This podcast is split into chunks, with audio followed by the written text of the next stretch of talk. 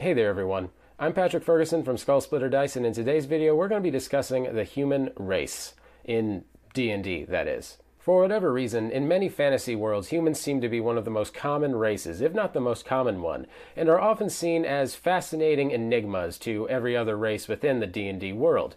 Willing to interact with nearly all of them, there's no such thing as a typical human, which might be one of the reasons why they're able to accomplish so much and mingle in so many places. And we're going to go over every reason why they're so loved and so disliked in today's video.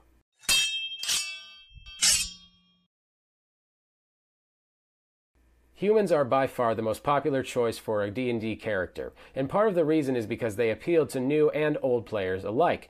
Newer players will like playing as something safe and familiar, while older players will enjoy that extra sense of immersion they get from playing a human inside of a fantasy realm. And mechanically speaking, they're very popular because they are versatile and powerful. In fact, an interesting article actually showed that humans are by far the most popular choice when it comes to race class builds. We'll put the list right here, but as you can see, it's pretty overwhelmingly in the humans' favor. What's even more interesting is that no matter what class you pick, humans either come in first or second place in terms of popularity.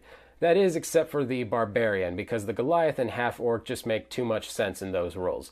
We have done videos on both of those races, by the way. Story wise, humans offer something that not a lot of other races can a complete blank slate. You don't have to be pigeonholed into a love of nature or chaos or anything like that. And on top of that, you're able to have any backstory you want with a complete list of options available to you. Humans tend to allow people to feel a little bit more immersed in the game they're playing, as it turns out.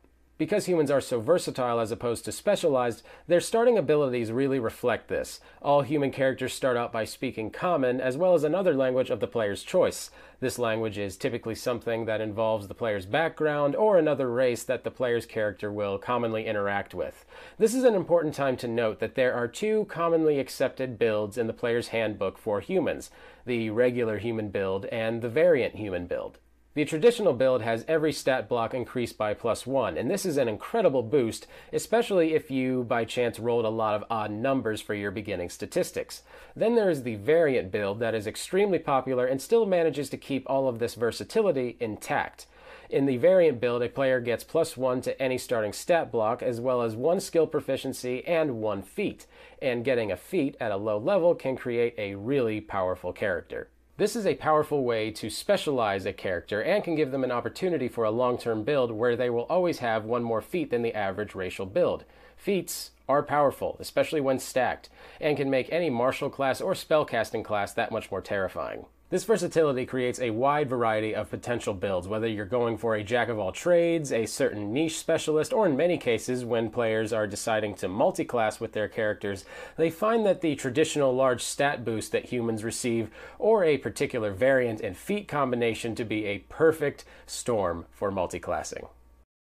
Part of the reason that humans decide to build such large cities and sprawling empires is a combination of their ambition and a short lifespan.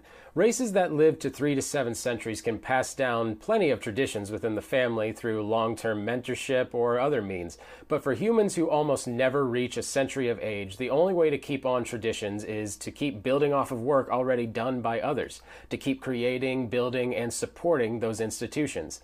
This also helps explain why there are so many human businesses, cities, and empires found basically wherever you go inside of D&D. There are multiple examples of various real-world cultures among the human race that are represented within the D&D player's handbook. Some of these come from books or fantasy settings, and some of them are based on real historic groups of people or empires. In many cases, players just decide to play a character from a land that the DM created. They create their own general backstory, or they even carve out a player coming from a real-world historic tradition that they enjoy. This is how players are able to create a Celtic barbarian or a Roman style fighter. And with Xanathar's Guide to Everything expanding the amount of backstories you have available to you, you really do have a lot to work with. While the book races can be a great starting point and help show the versatility of the human race, you can really create whatever background you want for your character. If you're not sure at all what kind of background you want for them, I would suggest talking to your DM so that you guys can collaborate on that together and hopefully create a character that fits into the world a bit more seamlessly. I know that earlier in the video I discussed how common humans are, not only in the D&D universe, but also at D&D tables, and I feel like I should stress the fact that just because they are common does not mean that they are basic. Any character that you design can be as cliche or generic as you want them to be, and just because they are human does not mean that they should carry a stigma. Just because they exist in great proliferation around the D&D community does not mean that you should feel obligated to play some other race or some other build. Explore whatever combination you want to, and just because it doesn't make sense doesn't mean you shouldn't play it. In fact, I would say that on top of their versatility, a human's strength comes from the fact that they can set their mind to something and become whatever they want. Some philosophy sneaking into my D&D video here. Thank you guys so much for watching. I really appreciate it. Be sure to like and subscribe because we put out new videos like this every week. And if you're creating a human character that you're excited about, I would love to read about it in the comments below. My name's Patrick Ferguson from Skull Splitter Dice, and until next time, farewell. Thanks for joining us. Don't forget to like, comment, and subscribe so you never miss out.